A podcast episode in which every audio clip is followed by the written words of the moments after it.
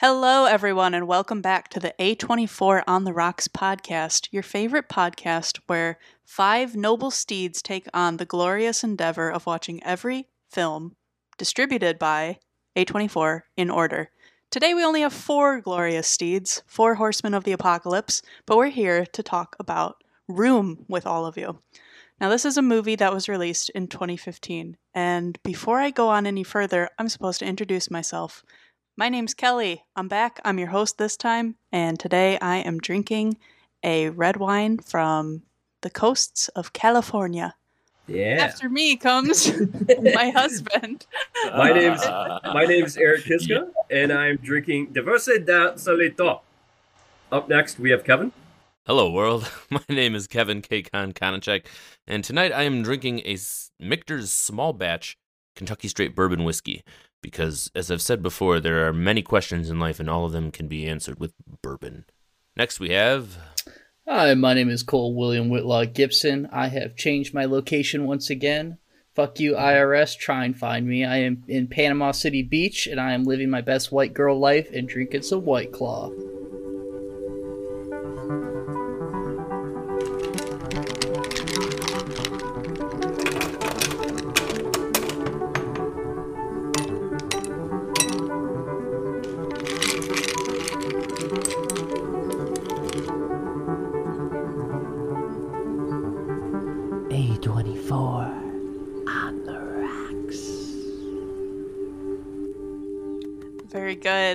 If this was a funnier, um, if the mood was right for this movie, I would make jokes about living your best white girl life, but this is not the time nor the place, so I shall not continue with this train of thought.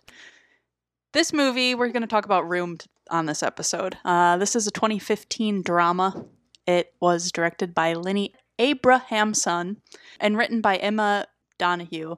It's based on a book that she wrote with the same name, and it stars Brie Larson and Jack Tremblay. This movie is about a woman and her young son that finally regain their freedom and allow the young boy to experience the outside world for the first time. This movie, for me, I had never seen it before because I had never read that full synopsis knowing that there would be an escape. And I was fearful of what this movie would entail. So the first thing that I wanted to ask everybody on here today is was this your first viewing? What did you expect that you were going to see? And what were your thoughts on what you actually did get out of this movie? I'll start with Eric. Uh, this is the second time I've seen it, and the first time it was way more emotional than this time. Like it was still emotional for me to watch it this time, and I guess the first time, what I expected, I was going to see something very emotional, um, very something that uh, I knew was about sexual abuse and kidnapping, and uh, woman trying to raise her kid while abducted and locked in a room. So uh, yeah, I I knew it was going to be very heavy, and in the second watch, I'd say it was still very heavy. Cole, have you seen this before? And what did you think you were going to see?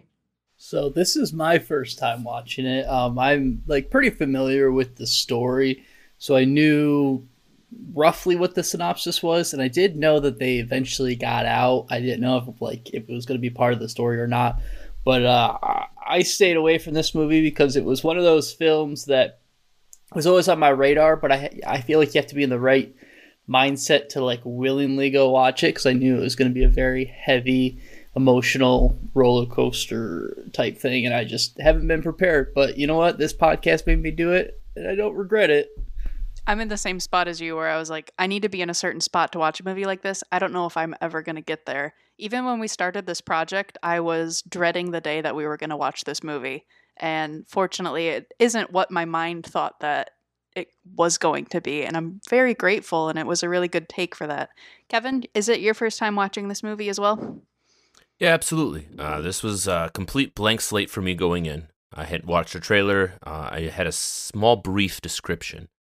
And interestingly enough, as uh, I don't watch a lot of these movies, but as I was discussing with my wife kind of the preparation for this week, I mentioned the movie we were watching, and she piped up that she had seen it before and that she had enjoyed it. So I kind of knew that it had some mainstream appeal in that sense. Uh, that it was kind of the start of what we talk about with A24's kind of juggernaut win victory in uh, the awards and Oscars in general. And from me, I kind of had the idea that this movie was something important in the A24 library. But going into the actual film itself, when you get the start of it, you don't necessarily know the way that the movie sets up with the two parts and how distinctly different they both are. I kind of knew what I was getting myself into, but as the movie unfurled, I was uh, very pleasantly surprised on the way they approached the whole thing, and it kind of made for a, an even more unique viewing experience. Yeah, speaking of mainstream, this is a movie. It's the first in kind of a while that we've watched that's been so heavily nominated and awarded by so many awards, for lack of better term. Brie Larson won Best Actress for by multiple, uh, both Academy Award, Golden Globe, BAFTA. Um, so she really went out of her way to become this role. I was reading that she researched trauma with an expert. She talked to a nutritionist. She avoided sunlight and ha- was on a very restrictive diet all to prepare herself for this role. So that kind of brings me to the first thing that I want to discuss is just the acting of our main two characters. Uh, Brie Larson, who you could call Ma or Joy, and then Jack, uh, who, in my opinion, is probably like the best young actor I have maybe ever seen. He absolutely sold this uh, to me. So, Eric, let's hear from you again, kind of your thoughts on how these actors portrayed their characters. Uh, I mean, Brie Larson, this was a role of a lifetime, and I think that she absolutely killed it. I, I don't think I've seen a better acting performance. It, it's one of my top five acting performances of the last 20 years, I'd say. It was, she was so in character. She transformed herself. It's like everything that you probably hear and aspire to in acting school. Jacob Tremblay playing the little kid. I mean, I if I could act like that when I was a five year old, oh my gosh, I I would have gotten all the toys and candy I wanted. But um, but, but he was he was a phenomenal actor to like think that somebody at that age could act and embody a character like that that is also going through trauma is mind blowing. The acting was definitely the centerpiece of this movie. Um, I mean, the the plot itself was obviously, like we were saying before, very heavy and serious, but like this definitely centered around Ma and Jack, and uh, yeah, they, they needed those performances to carry this movie, and I definitely think they did. Yeah, one hundred percent. Um, the other thing that I was reading about Emma Donoghue, who was the writer, screenwriter, and executive producer, is that she wrote the screenplay before her book was even published. Turned down many offers by different directors, and the man who ended up directing this movie actually wrote her a 10 page fan letter about how much it needs to be made into a movie. And another thing that they did with directing uh, Jacob, who plays Jack, was he wasn't old enough to read the whole screenplay. So they gave him just scene by scene what he was going to act like. Cole, do you kind of want to touch on these two actors and how they portray their roles? Yeah, I mean, I'm going to reiterate a lot of what Eric said that kid, like it, I honestly like didn't strike me till towards the end where I was just like, holy shit, that kid is just like an actor. Like that's not just a kid that was put in this situation with like Brie Larson acting around him. Like that kid absolutely crushed it and deserves a ton of props and you know all, everything under the sun. And Brie Larson did um, also a phenomenal job. Like I was trying to think, you know, while Eric mentioned that this was in his top five. I I can't think of a movie off the top of my head with two you know main characters that basically are the really the only characters that carried a movie so well and acted so well to the point where you know again like I didn't even dawn on me that that kid was an actor till towards the end because it was just so believable and so well done and they deserve all the awards and accolades that they got for this performance. 100 percent. I said that at the last thing, but I'm just agreeing with you guys because I feel like we're all on the same page, at least so it's far with this whole movie. Too good, man. And it's easy to be. I feel like uh, Kevin. I want you to weigh in. I also kind of want to ask you about their decision to kind of give uh, voiceover and the childish interpretations of the world around Jack. Uh, I want you to talk both on like actor performance and kind of how you think. What were your thoughts on like the way that they kind of built this world from the child perspective. Excellent. So first off, I really, um, without echoing too much of what you guys already talked about, he did such. Jason Tremblay did such an excellent job. He was eight years old during the timing of this while playing a five year old. So I think that adds a little bit of depth to his character because he's had a couple more years to be able to kind of understand some of these uh, dynamics in an actor actress relationship. I was also doing some kind of side reading, and it looked that when this project was being put together, Jason's mother uh, arranged for Brie Larson to kind of spend some time with the family, uh, kind of getting to know the the, the son, uh, playing some Legos together, just interacting from a perspective of what it is going to take to really accurate portray such a strong love that we get in this movie. And they did such a great job with it. It often made you forget that we were watching actors or actresses. It was truly a, a mother and a son on the screen and kind of what that looked like. And I think that transitions into your second question too on how such a great job of Brie Larson's character did of setting up that world of room. We don't get it the room. We don't get a lot of these articles attached to a lot of these items in the room. It's just they are personalities, they are creations. The director did such a good job of using the space. We have a 10 by 10 room, and they filmed everything inside this one room. They didn't take it in different places. They didn't try to make it this bathroom feel bigger or this side room. They really truly made the viewer feel like they were in this 10 by 10 enclosure. And everything had a story. When you wake up on Jack's fifth birthday, everything has a name, an attachment, a reason for existing. And as a viewer, you need to feel like you're part of what you're watching. You want to feel completely invested in what the environment is, what the setting is, what the characters are giving you. And the director did such a great job of making it feel intimate, making me feel like I wanted to learn more, but also felt kind of the pain of that situation, if that makes sense. So we knew that they were there because of something so horrible, but there was all those the silver lining right off the bat, and it kind of gave this comfort to it. And I could keep going because we, you know, are all going to talk about how wonderful this movie is in different ways. But those segues between the characters and the setting really just kind of made it feel special for me right off the bat. And that was that A24 vibe that I got within the first five minutes, which was pretty cool. Yeah, I definitely agree with the A24 vibes. And part of that was the cinematography. Even, I would say the strongest part is once, spoilers ahead, listeners. I'm sure you knew that this was already coming they escape the room. And the way that they use the cinematography when Jack sees the whole world for the first time and the disorienting effect that it has is just like take my breath away. They totally nailed it. And it gave me the vibes, for lack of a better term.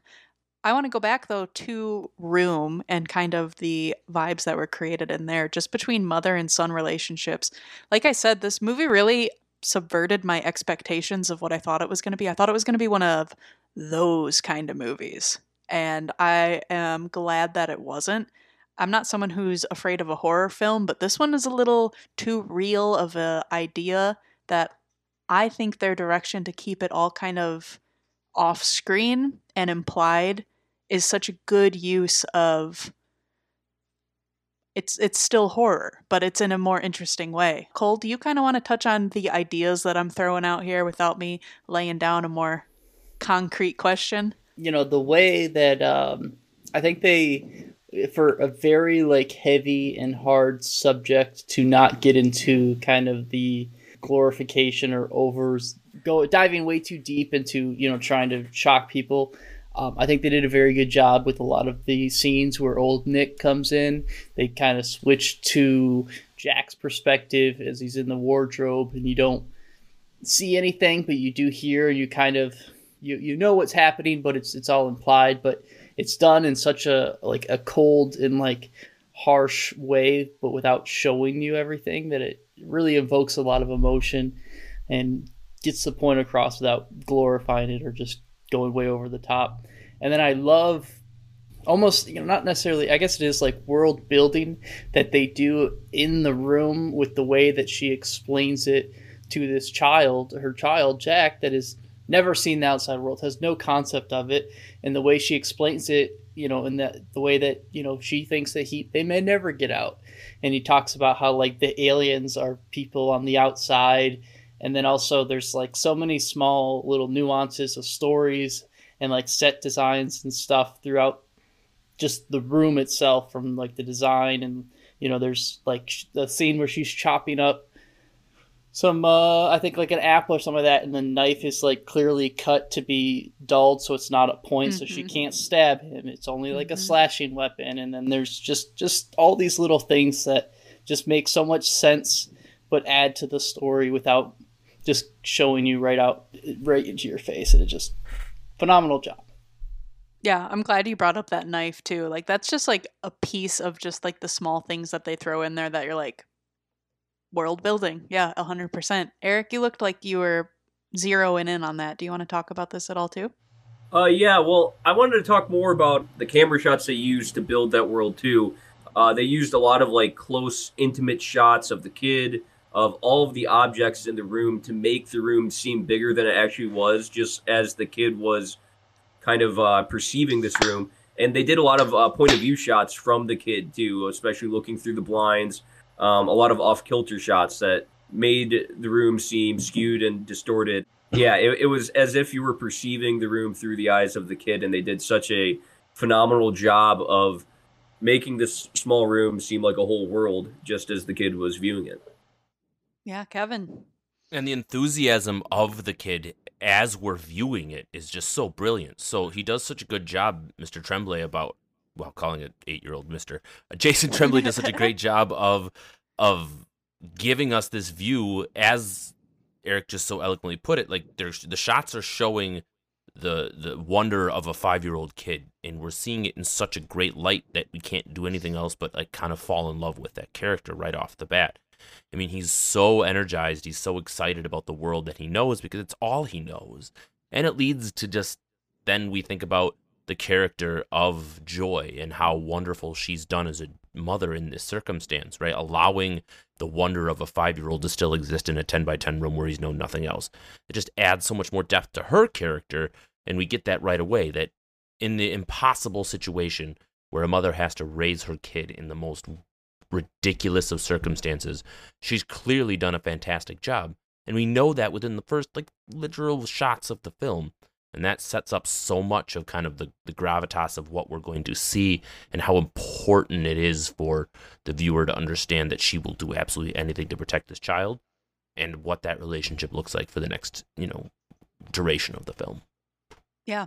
and something that I like that they showed even on screen with the realness of this like mother son, mother child relationship is that she gets annoyed by him too.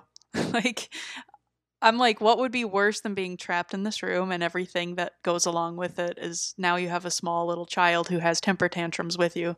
And as much as that's such a small part of a mother child relationship, I'm glad that they show that because not only do they save each other in many kind of ways, keep each other sane, keep each other hopeful, they still are going to bump elbows all the time. The other realness that I really liked is with the trauma that she's going through, she can't be a she can't be on all the time. And they call it from the kid's perspective, they call it gone days, where she just does not get out of bed, does not do anything with them. I'm glad that they show that as well. It's another piece of this movie that I appreciated that they would show that. Eric? Yeah, I also wanted to go back to kind of what we were saying how a lot of the violence or uh, the horrors of this movie it's more implied. And i, I really like that choice uh, to not show all like the, the physical violence that obviously old nick was you know doing to joy. They showed you know him trying to suffocate her at one point but you know the rest of the physical violence he is doing is very much heard or just implied. And i felt like that was almost even more effective to the audience because also since you're viewing it through the eyes of the child uh, there is this innocence that you're viewing it through too Right, which we can attribute to Joy's so much in what she created for him in that moment. Like she protected Jack, she gave him those opportunities to avoid the horrors of their situation. So you're absolutely right. It was intentional. They did such a great job of kind of building that character through those moments. Yeah. So we have all of this world built, and I feel like we're living in the world. We're invested in our characters, and our actors are carrying it above and beyond. And then Jack's five. We talk about Mouse and how Mouse can escape out into the world, and she starts to tell Jack about there is a world outside of here, and everything, every wall has another side to it, and outside of room is world. and they start scheming. Well, she starts scheming how they're going to get out of there. What this movie has so many it is really emotional obviously and it really is gripping and it's one of those movies that it is a thriller like in the true sense where it is breached through the screen and grabbed hold of you and is like come along with me when she starts to plan with her little 5-year-old kid we're going to make it look like you get sick and then the next day what we're going to pretend that you're dead and wrapped up where was your kind of heart and your mind at this time and how are you feeling? Cole i want you to tell me. Yeah, so like really the like the tone setter for that kind of arc of the that chunk really set with when she's telling Jack kind of about the real world and he, you know, replies he like gets all kind of freaked out and he says he wants a different story. And that mm-hmm. kind of like, you know, hit me and kind of really set the emotional tone of you know he wants a different story like he doesn't like this story but that's his the story of his life right? And it, it is a terrible tragedy. And then it just kind of goes from there about them trying to escape. The tone was very like tense and stressful. And like i was the whole entire time i'm like he's gonna find out or he's gonna like roll open or the kid's gonna like you know when he sees a tree for the first time he's gonna say something because he can't help himself because he's never fucking seen a tree before. And the whole entire time i'm just like in my you know kind of having like a panic attack by self almost. Something's gonna happen. Like this can't you know this this master plan that they concocted something's gonna go wrong and just very very tense.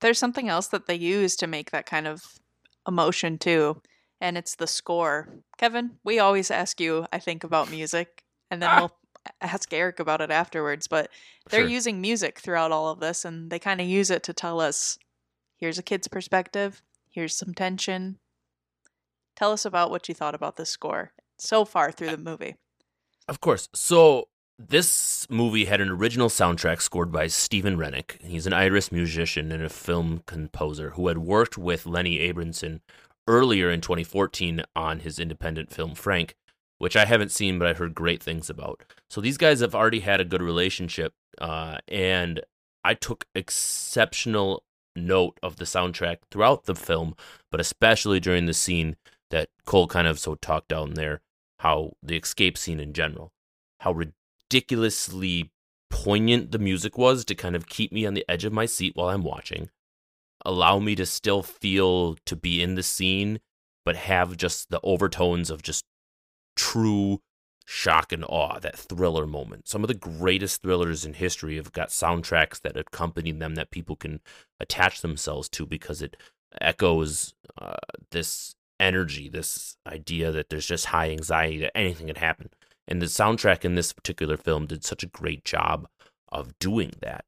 There was another cool moment with the music where we get Ma or Joy's character singing the Big Rock Candy Mountain to Jack. And the original lyrics kind of refer to a hobo who's kind of fantasized about a land in which food and drink and cigarettes are free and plentiful, and one cannot be harmed or imprisoned. And I think that that whole idea of that movie or that sound kind of being part of a, a child's tale to tell her son is very interesting too. So I thought the kind of the use of those two things made for a very uh, awesome experience for the viewer. And I really enjoyed the way that it kind of kept the high tension moments high, the lighter moments kind of uh, bright and airy. And then he wrote over 20 plus tracks for this movie. And I just thought it was a, a well done job. yeah i'm glad you touched on the lullaby too eric i'll let you add in go ahead I think the the score, especially when Jack gets out into the real world and he raps from that rug, and he is not say, saying much. They have a very close up shot of him, close up shots of the cop asking him questions, and then it just builds up to this tension until Ma or now Joy, she was always Joy, but uh, Joy runs and finally sees her child again, and then they don't have her screaming, like banging on the uh, cop car or anything. Uh, they just perk up the music, and it does feel like this big culmination of everything. And yeah, the first time I saw this movie, I, I was bawling my eyes out when uh when that happened, and I still cried this time. And it, it definitely has a, that score captivated that moment so well. There was a point where I was actual cheering for um, Jack to escape, and it no one part was because of that soundtrack. Kind of had me in that moment. And when you interact with the movie on that level, when you feel like you need to reach into the screen and and do something with those people, then you really know that you have an excellent film. And the soundtrack was a big part of that particular scene, but done not only that, but then the whole film in general.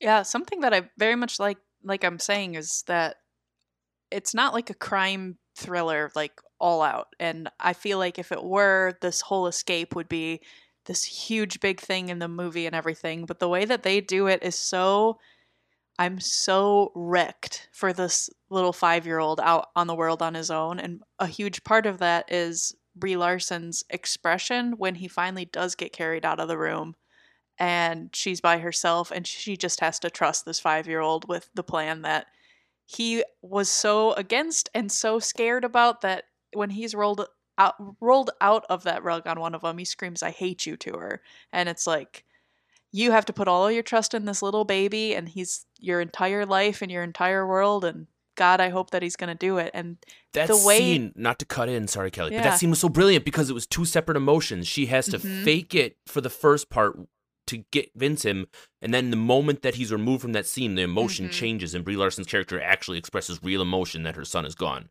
And I just took a note of that when I was watching it. Like the acting job was so effing brilliant that she was able to like you could cut it right in half, but when she changed it over, and it was just awesome. Yeah, and that's uh, both that and then the whole him escaping the truck bed. It's this whole new, refreshing take on what would be a crime thriller, a crime story, where it is focus on the emotional. And once he's out of there, the way I know I already touched on this, but the way that the camera is disoriented, just like a five year old in the world would be, the scene of him looking up at the sky for the first time and his expression, it's all of that. And then when you have the first people that he encounters and you're like, find your voice, Jack, it's time to scream, you know the rest of the plan. Cole. Yeah, so I like when this plan first got enacted, I was like, oh, we're like 45 minutes into a two hour film. No way that they're going to actually escape. And then, you know, the, the scene with the, like you were talking about, the cinematography, they somehow make you feel like so emotional and so much like joy and wonder of basically what looks like just a standard Midwest town in like the winter, where it's like railroad tracks, trees with no leaves, and just people walking around. But they like the way it's filmed and the way it's shot, just and the score that goes with it, just like just makes it think that it's like the most beautiful thing in the world, and you feel it. And I was just thinking, like, man, I drive through. It just reminds me of growing up in Michigan and stuff. Just you know, kind of mundane, blah looking gray sky and whatnot, and then the way that they did it was just so amazing. Yeah, I could even tell though that uh, the brightness got it got a lot brighter when he first looked up at the sky, and so that was you know a directorial choice to like kind of even freak the viewer audience out because the the film had this very specific color tone when it was in the room, and then when he finally unwraps the rug and is able to look up at the sky, your uh, as a viewer, your eyes got open too with uh, how bright they made the screen look. And it's something as simple as even his reaction, like the close up on his eyes, right? You talk about that. And then Jason Tremblay's his just wide eyed look of the sun. That was just particularly fantastic too. Just his individual performance in that moment just spoke so many words without him even having to open his mouth once. Yeah, it, that was a jaw dropping moment for me of the context of what's happening, plus this whole kid's life culminating in what it is right there, and that's his first time seeing the uninterrupted sky. They and then he has that. to remember the plan, right? He has to remember his mom's plan as he's experiencing the world for the very first time, and it's a life or death moment. Like if he doesn't remember that and he turns around, all of a sudden the dude's like, "Oh, there's a kid in my back seat." Nothing changes, and we don't get that. But he has to experience all of those things at the same time, and it was just like, wow, really cool. Yeah, they carry that into I mean, like the directorial choice to have his reaction to this guy carries into, as Eric said, the mom does come out of the shed, which I didn't expect. I thought from now on this story is just going to follow the kid. But the mom is safe too. They're reunited, they get to the hospital, and then the way that they show the experience of the hospital between these two, where for him, he's only ever known life with his mom in room, to the world is bigger than you ever thought, and you're going to slowly put your feet down on the cold linoleum of the hospital. He walks to the window, he looks all the way up, he looks all the way down. These are just pieces of the movie that I was like, I'm so glad they added all of this because if they even, at this point, my heart is grabbed, and if they could pull it even more, they are.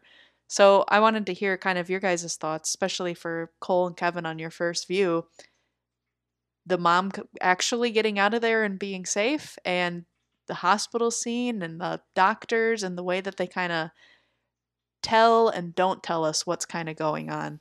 Cole, do you want to go first? We- We've all seen these movies of you know terrible things of you know from slasher films or whatever, escaping serial killers, murderers, all that stuff. And I always wonder, like, how do you reintroduce back into society? And like, this is such like an extreme case where you know Brie Larson, Joy has been kidnapped for seven years, and then her child has been kidnapped his whole life and has never seen anything. It's like I've always wanted to see that, and then I finally got you know a movie to really explore that transition and how difficult it is you know from this child who just has like constant sensory overload and like the way that they shoot it with the cameras and showing him and like even with like the mask and germs it's something that i never thought about i was like yeah of course the kid has been locked in a shed he hasn't been exposed to everything or playing on playgrounds like the rest of us or going to daycare getting sick like every kid ever. And then, you know, and then also uh, Brie Larson's case where in the room she was so strong for her son and so strong and showed, you know, some emotion, but never had like these big breakdowns. But then when she leaves, you know, she talks about how she would be so happy, but now it's like everything's kind of culminating and all that you know stuff that she's bottled up to stay strong for her son is all just comes crashing out. It's just like very well done and i was just it was awesome. Yeah, Kevin, did it subvert your expectations of what you thought would happen after Jack does come back? And like your thoughts on the whole hospital kind of scene and I agree with everything that Cole said. I don't know that I could even put it in different words. I don't know if you want to try, but let's hear your I'm gonna try. I'm gonna do my best. so as we were watching the scene unfold, um, we get that moment where um, old Nick drops Jack and goes back to the truck. That was that first glimpse of hope for me as a viewer. Like, oh wait a minute, this might actually go well. Because up until that point, I was like, oh shit, oh shit, you're gonna get caught, you're gonna get dragged back. We're gonna have to go through this entire thing because it's as we mentioned earlier, halfway through the film. So as a viewer, you're kind of not expecting the climax of the movie to happen halfway through the movie. So that catches you off guard immediately. So you're not prepared for that ending. And it's not even an ending, but that result of the escape to happen when it does. So we get that where he actually we see the cop and the cop actually succeeds in finding out where she is on the first try and we're now confused even further. That doesn't happen in movies right? The cops are supposed to be Yeah, cliched yeah. idiots who don't know where they're going. She nails it on this like dr house style sherlock holmes boom boom boom on the stop signs. And i just get this overwhelming uh, relief when we get the character of you know ma or brie larson's character running out. It wasn't expected at all but there was just so many different moments of relief that had hit you as a viewer from you know getting out to escaping to all those things I just mentioned and just made so much sense in that moment in that time. I didn't have time to question it. I was just so happy with that character. I wanted them to be reunited. Like I couldn't get that door open fast enough. And I'm watching a movie. Like I'm trying to open the damn door of a cop door so this mother and daughter or mother and son can get reunited together and it's just can't happen fast enough. And they just did such a great job of heightening that awareness and just everything about those scenes was just so well done. For sure. Eric, on your second watch, not only just this reunion between mother and son, but once they're in the hospital and then the parents, grandma and grandpa, are introduced and their whole emotional world is reintroduced back into it, along with the doctor who's trying to help them out and all of these characters then kind of being descended on us after their escape. On your second watch, did you feel any kind of differently, knowing and having maybe the relief and surprise kind of stripped away? once those characters are kind of brought in, what were your thoughts on the second watch? Definitely, uh, the first watch, you know, I watched this a few years ago. It was so emotional for me. And this watch, well, not only did I know what was going to happen, but I'm watching it as a film reviewer. So I'm paying attention to all these little different things they did with camera shots and the acting. One big thing that I liked was when they finally get in the hospital, they fade to white and then they fade back into like the hospital, like fluorescent lights. And that was really interesting. And then as yes, the grandma, grandpa come back, or I mean, come into Joy's life for the first time in a very long time. Uh, you could definitely feel that emotion that just builds up there. And Joan Allen plays the grandma. William H Macy, who's a very uh, famous actor, he plays the uh, biological grandpa.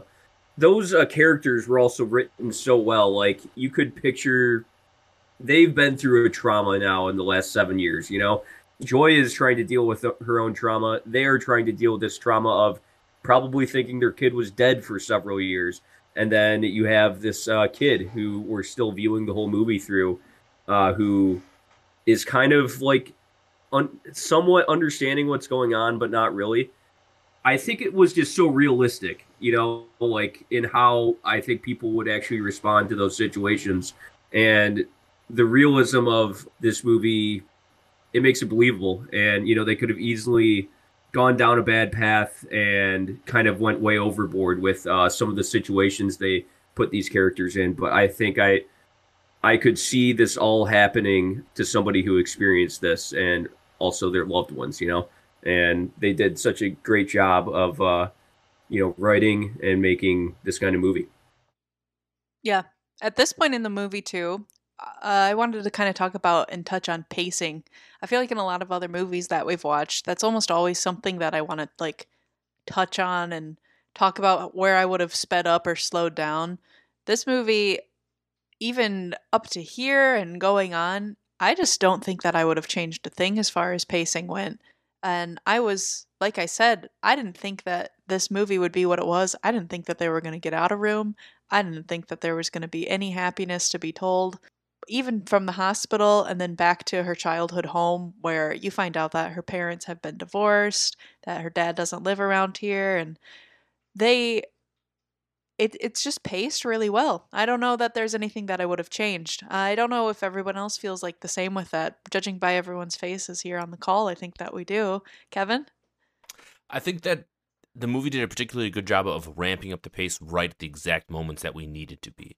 Mm-hmm. So it was perfectly paced out in the sense that the slower moments allowed us to kind of have those emotional moments. But then when the adrenaline ramped up and the moments of our character having to deal with something particularly tense, that it did a really good job of moving that forward. So I think you were 100% right that I wouldn't have changed anything. And I made particular note of those moments feeling more important because of the pacing feeling kind of rushed as we were supposed to feel rushed as the characters' energies were changing. Yeah, and things do slow down once they do get out of the hospital. Like I said, I think that they should because they need to settle back into what's going to be whatever normal is going to be one day, even with the media masses outside of their house, which of course that that would happen. Of course all these kind of things would happen. I loved the relationships between mom and dad or grandma and grandpa and the new husband as well. And the way that they all interact together, the way they try to have a family dinner. I am glad that they included all of that kind of stuff. I don't know who wants to kind of weigh in on like these characters and the importance of including them in there and for me especially it's the way that Joy's biological dad reacts to this whole situation. It's I put it under on my notes this like notes of realness and he's under there for me like the way that he interacts with the situation and everything and i won't say it word for word but um, whoever wants to go first you have the floor. Yeah i could see that's the thing i was talking about the realism of these characters that were also affected by it. I could see there being you know a grandpa and a grandma whose probably whole life was torn apart. I'm not sure if they divorced you know after she was kidnapped or if it was before but either way, I could see there being a family member not being able to look at the kid because it was just like shit, you know, uh, this man that abducted my child, he raped her and created a kid out of it. And I could see that being difficult for somebody to look at the kid, even though I don't think it's right. I think it's actually a, a human reaction that Robert Newsome or uh, William H. Macy's character had. Uh, Joan, she uh, or Joan Allen, who plays uh, Nancy Newsome, definitely she's like more of the understanding grandma, but like also is going through something of her own at the same time and is trying her hardest to do what's right for her, you know, her daughter and her now grandson that she knows of. And then you have Leo, just kind of the step grandpa, who's like this happy guy that he is just trying to be the in between between both of them, you know, and mm-hmm. between the uh, biological grandpa and grandma. And I, I could just see this being a family and this being a reaction of a family after this has happened to them, you know? Yeah, I agree. And Leo is what a what a blessed man. And he's just he just wants to bring his dog around, but he's gonna wait till it's safe and he's gonna be nice and respectful about it and what a what a guy. But grandma is for me like a huge star of the show as well. And the way that the movie takes us both in a direction where and they've done it the whole time where I feel like we are equally split through a child's eyes and through Joy's Brie Larson's eyes. And I think that once we get to this point, we're leaning more towards how is Brie Larson's character feeling now that she's back in the world that she was forcibly taken from seven years ago and has to pick up all the pieces and feel all the emotions of being in that kind of space again. It then brings us to a place where she decides to do something that I think is, again, what I would call a realness moment for somebody in her kind of shoes. Who kind of wants to talk about their reaction to what unfortunately Jack walks in on and for me was probably the most emotional part of what already was a tragic story but became even more because they filled me with hope again and then brought me back down to this kind of reaction would happen. And before that, too, was this whole interview scene that kind of enhances emotions that were already underlying. Kevin, do you want to kind of touch on this part of the film? Of course. So, as we've kind of alluded to, this film does a great job of having two distinct parts, two distinct acts, two different sides of the film that allow the viewer to kind of have a separate experience while watching both things. And I think that's especially poignant given the topic that we're talking about with something as serious as being abducted and having this serial rapist be part of your life. And there's going to be parts that are uncomfortable for the viewer, and there were certainly parts of this movie that had me kind of looking away from the screen because it was harder to deal with. But the mental health aspect of this film is very real. I mean, can you imagine any other situation? I mean, you spend seven years of your life kind of in this torturous hell. How are you supposed to deal with that?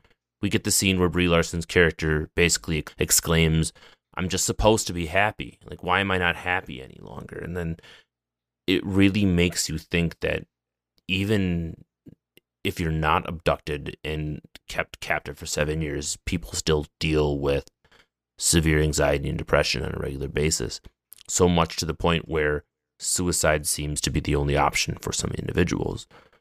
So to see a theatrical representation of kind of someone who has every reason to be super excited and happy about life, still thinking that suicide is the only option, it certainly gives you a real life look at what mental health it really, you know, all the struggles that people have with maintaining that and kind of what suicide not necessarily gives us people as an option, but just the realistic portrayal of what that does to a family and how that can affect a situation. The movie did such a great job of kind of allowing the viewer to feel along with the family, as you kind of alluded to. It felt like a real family, it felt like real people who were having to deal with the sudden return of their daughter, a sudden return of a loved one, and how do they interact with them? We talked about William H. Macy's character a little bit, how he clearly has a problem with alcohol, where his first reaction is he needs a scotch when offered a drink instead of something else, and how he's not able to look his you know grandson in the eyes.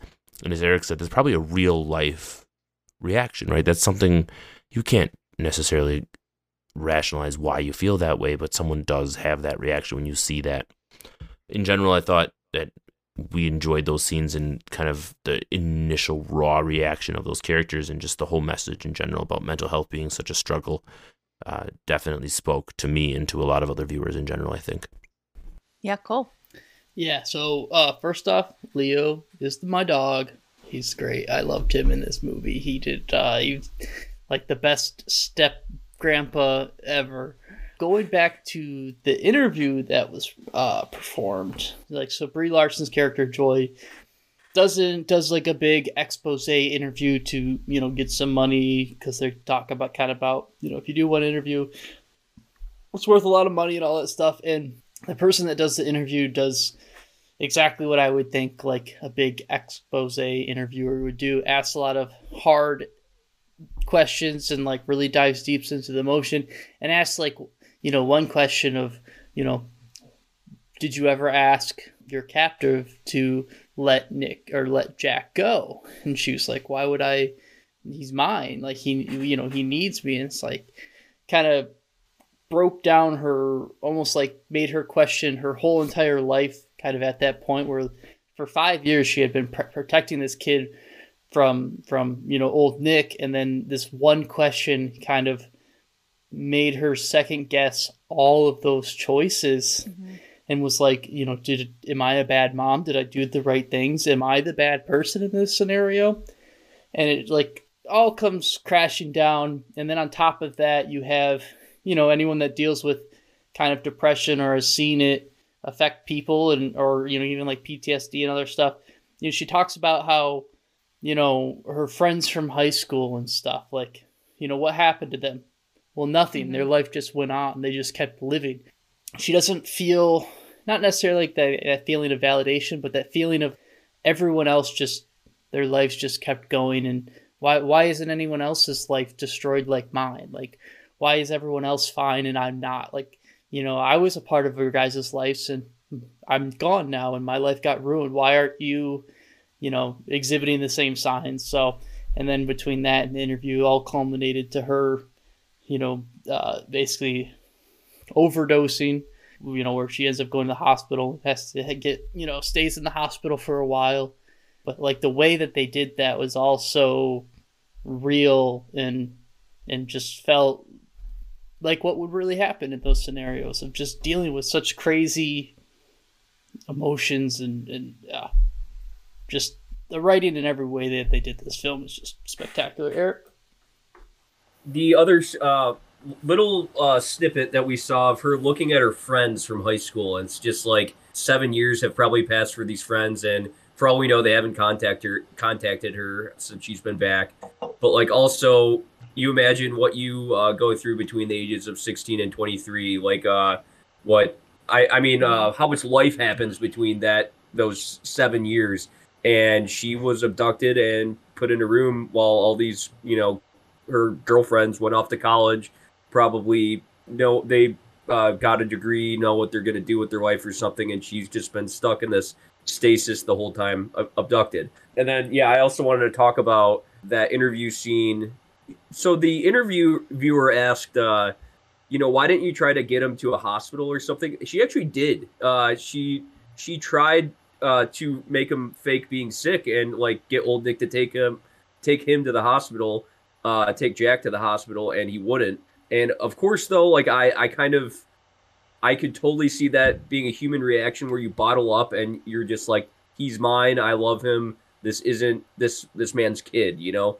And I, I felt like again that was such a human reaction to a professional primetime reporter kind of sticking you with all these very intrusive personal questions that you you had to uh, be part of because you're going through this trial now where they're trying to convict the abductor. And the lawyer said you have to basically do this you know? And you would be in this massive depression after all of this happened and you wouldn't be able to properly explain all your feelings or talk honestly about what you're thinking all the time. And so I, I could only imagine going through an interview after all that how bombarding that would feel yeah, something that I really took from that interview and Cole, you kind of had touched on how she always had to be kind of the strong person, and now she finally can start to relax a little bit. And I think that that is what kind of triggers a lot of underlaying emotions for her. And during that interview, though, the writing that I probably took away, and there's a lot of strong writing points, but it's during this interview, this primetime interview that God knows doesn't need to exist, but does happen in the real world all the time. They ask about Jack's biological father and Brie's reaction to that and know like knowing they had that conversation ahead of time where if you're uncomfortable you can tell us and we won't ask you or anything or whatever if they really mean that but they say are you going to tell him about his father? And she's like that's not a father. A father is loving and takes care of his children. Well what about their biological relationship? There's no relationship there. Those kind of shutdowns in this kind of situation I thought was such a brilliant piece of writing and I'm so glad that that exists and is out in the world because that kind of stuff I think should be mainstream thought. So I am so glad that they included that and the kind of strength that she shows right there is one of my favorite points in this entire film. We're coming near the end I have kind of exhausted what I've written down as notes, but I'm curious if you all have some kind of extra things that you want to add because this movie's full of all kinds of depth, all kinds of feeling, and there's a lot to it. So I want to kind of give the floor to you all again to add in anything else that we haven't touched on in our discussion so far. Eric. Um, yeah, I know I've been talking a lot, but uh, I did want to talk a little bit more about camera shots here. When Jack meets Seamus the dog, I noticed that uh, there was a lot more longer, wider shots, and you know he actually goes for a walk with the dog, mm-hmm. and you know he even plays with another kid, and the the camera kind of zooms out and like through for, uh, the rest of the film, and you get a lot of longer and wider shots, feeling this less claustrophobic feeling that you've felt this whole film, and now viewing it on a second time, I'm like that was so intentional. This kid has had his first relation, real relationship outside of uh, his own family with a dog. Now, like you, you have a friendship with this uh, Seamus, and then you uh, you meet um, another kid who bangs on the window with a ball, and yeah, his world has really become bigger now when he has friendships with things that aren't you know in his family that he doesn't need to have friendships with it necessarily. Uh, a dog's in a family, okay, you know, but but um, camera shots there. Oh my gosh, yeah, that I totally noticed what they did this time, and that was such a smart move by the director. I'm glad you pointed that out because I kind of wondered what the final shot of that film, why it felt that way. It was the huge zoom out, the massive, just like drone style shot of just kind of literally leaving it in a massive expanse. But that makes so much sense now when you think about the start of the movie and what it started out and that expansive feeling of freedom. That was a brilliant choice. Um. Yeah. So one thing that uh, we didn't touch on is what we kind of did. So I'm not a big kid guy, not a big fan of kids, but uh, I genuinely thought that uh, Jacob did a phenomenal job uh, acting to the point where even like, and I also don't particularly like internal monologues or narrations, but the way that they did the kids like narration of the world where it was kind of like echoey and it's slightly different was just so good. And i just like wanted that kid to describe me everything for some reason. It just like drove me crazy and i absolutely loved it. Oh one of my favorite quotes was at the towards the very beginning where um, she's talking about her bad tooth and it's like mind over matter. And then the kid just says if you don't mind it it doesn't matter and I was like, that is fucking awesome. I love that kid. Very, very well done. Just like goes back to the phenomenal writing in this movie. Um, one weird thing that I did notice uh, the doorknob for the mom's house was like in the center of the door. That drove me crazy. I was wondering what you were going to bring up that could like, have to do with the set design or otherwise. I, I, I saw it and like the doorknob is just like in the middle and then the deadbolt's on the other side. I'm like, that's the weirdest door I've ever seen. I've seen that before. I mean, like, like that does, that is out yeah, there. it's just it's stupid. It's, yeah, it's it's stupid, but uh. Yeah, Kelly, you're somebody who doesn't like voiceover, but you know this is a movie that was based off a book, and the author Emma Donoghue wrote the book, wrote the movie, and the book is from the POV and first person of uh, Jack, the the child here. did, did you think it was necessary to have voiceover and include that voice from the book, especially when it was written so well? Yeah, so you had asked me this when we watched it in person too, and I don't remember how I responded. I was probably like, save it for the pod. But this movie, I'm not a mom, but I am an aunt, and it pulled at every single part. And in the in in the Midwest, we say aunt instead of aunt for our our listening audience. I'm an aunt. It pulled at every single one of my aunt heartstrings, where I just I would die for Jack. He is the most precious little baby in the whole world, and he has beautiful hair. And I'm so glad that they have his gorgeous hair shown. And when they decide, when he cuts it to help his mom out, it's just like, uh, stop. So that said, with the narration, I'm kind of with Cole, where, uh, just like he said, I don't like it usually, but a kid's perspective on the world is such a magical thing. And they wrote it in such a way that feels like if you talk to a child of that age. And it's the very vague memories that you might still have when you were a child, especially depending on what kind of imagination you were able to have in your upbringing. The vague memories that I have of being that age, I feel like they captured it with the way that they did the sound effect of this voiceover and even him just saying now that I'm 5 I know everything. It's just it's adorable, it's so cute and they needed to include all that kind of stuff for this movie to work in the way that it did. So this one gets my voiceover pass. Kevin?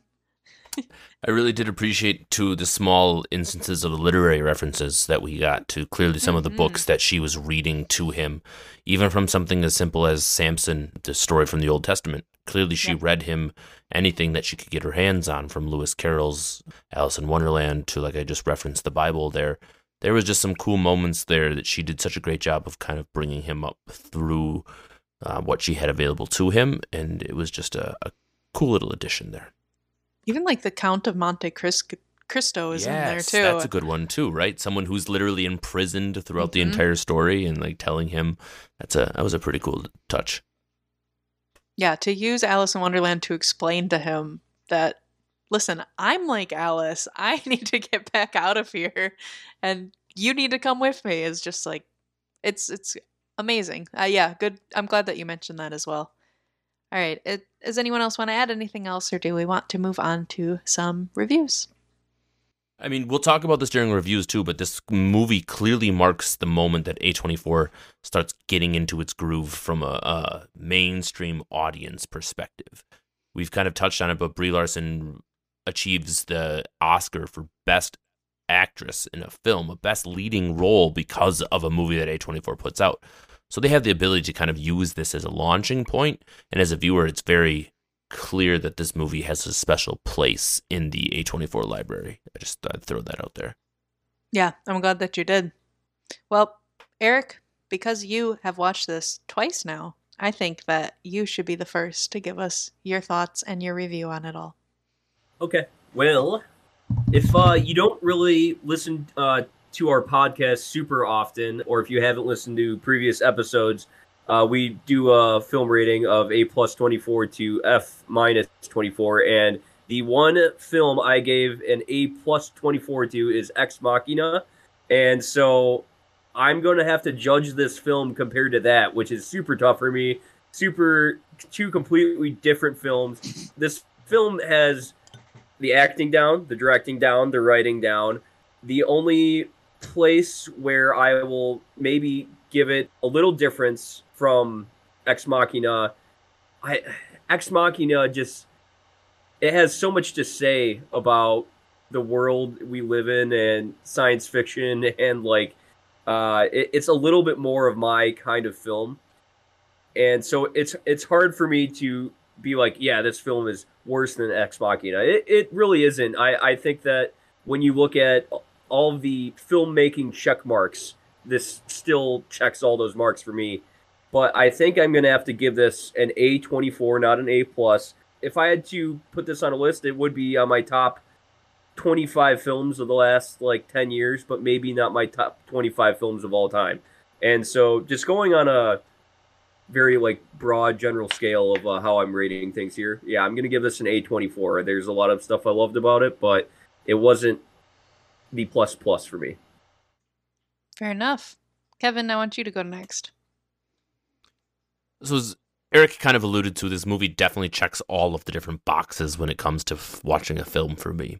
I was entertained from the start to the finish, and with a two-hour runtime, that's important in a movie. You don't want to be clicking through your scroll time to see where you are.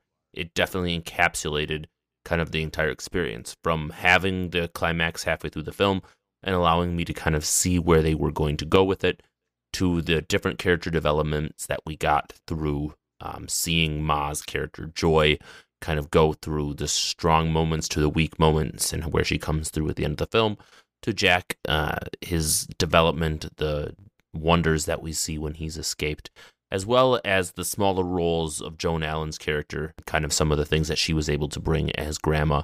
We get that excellent scene where Jack just says, I love you, grandma. And that really just made my heart kind of melt a little bit in the sense that he had such a rough start, but he's able to kind of normalize himself in a little bit because of love of people and the love of the family.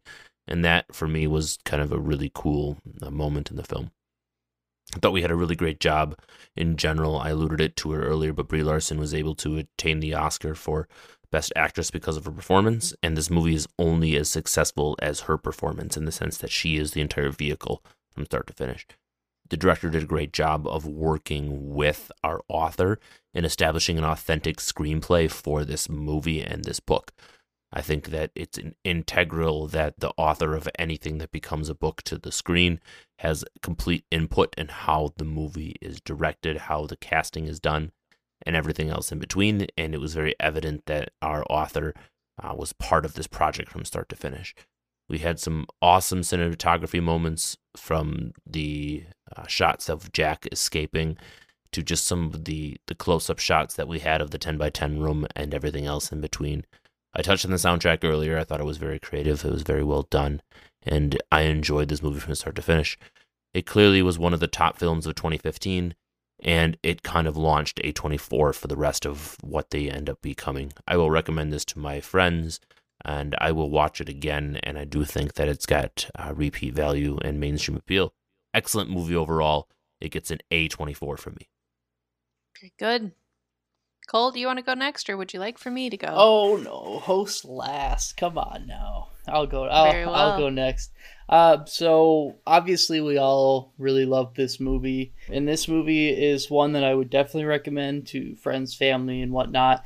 And it's definitely a film that kind of falls into those categories of those weird fucking people out there that think that film can't be art or films can't, you know, invoke emotion or that you know book movies are all t- terrible. This is the film to watch. Much like like graveyard of fireflies is a film that you would show people that think cartoons are always fun and you know kind of for kids this movie is one of those that just so good with emotion and, and just showing you so much in a two hour movie truly amazing. And the way that they split the film in 50-50 where you basically have two completely different kind of pictures of the world where you go from like so claustrophobic and dark and dingy and sad and like almost no hope to this world of wonder and bright lights and disorientation and sensory overload is is just done so well. And it's is I don't know it's just really impressive and was not as good as I I was not expecting it to be as this good and with Brie Larson and Jacob, their acting was just phenomenal. Um, I'm like Eric. This film is definitely high up on my list. I don't think I can say it's like, you know, would be on my top 25 list, you know, movies of all time. Not because it's bad, just because I just maybe the subject matter is too heavy to make it so it's something that I would want to watch all the time or recommend all the time. But it is truly a fantastic film and I think it deserves a A24. Very good. My thoughts on this movie, uh, I agree with all of you for sure. Like I've been alluding to, it really was not what I expected to watch, and I really like the way that they took this kind of crime thriller horror genre and made it like the most emotional, impactful, grab me by the heart kind of story that they could in film form. I've talked about multiple times on this podcast that I feel like make me care about the characters, and they completely knocked that out of the park for sure. I was absolutely in there. I was absolutely invested. Uh, it was captivating. It was shot beautifully, and it was very moving emotionally. So it's all the things that need to be done by a movie that I've established in the past for me.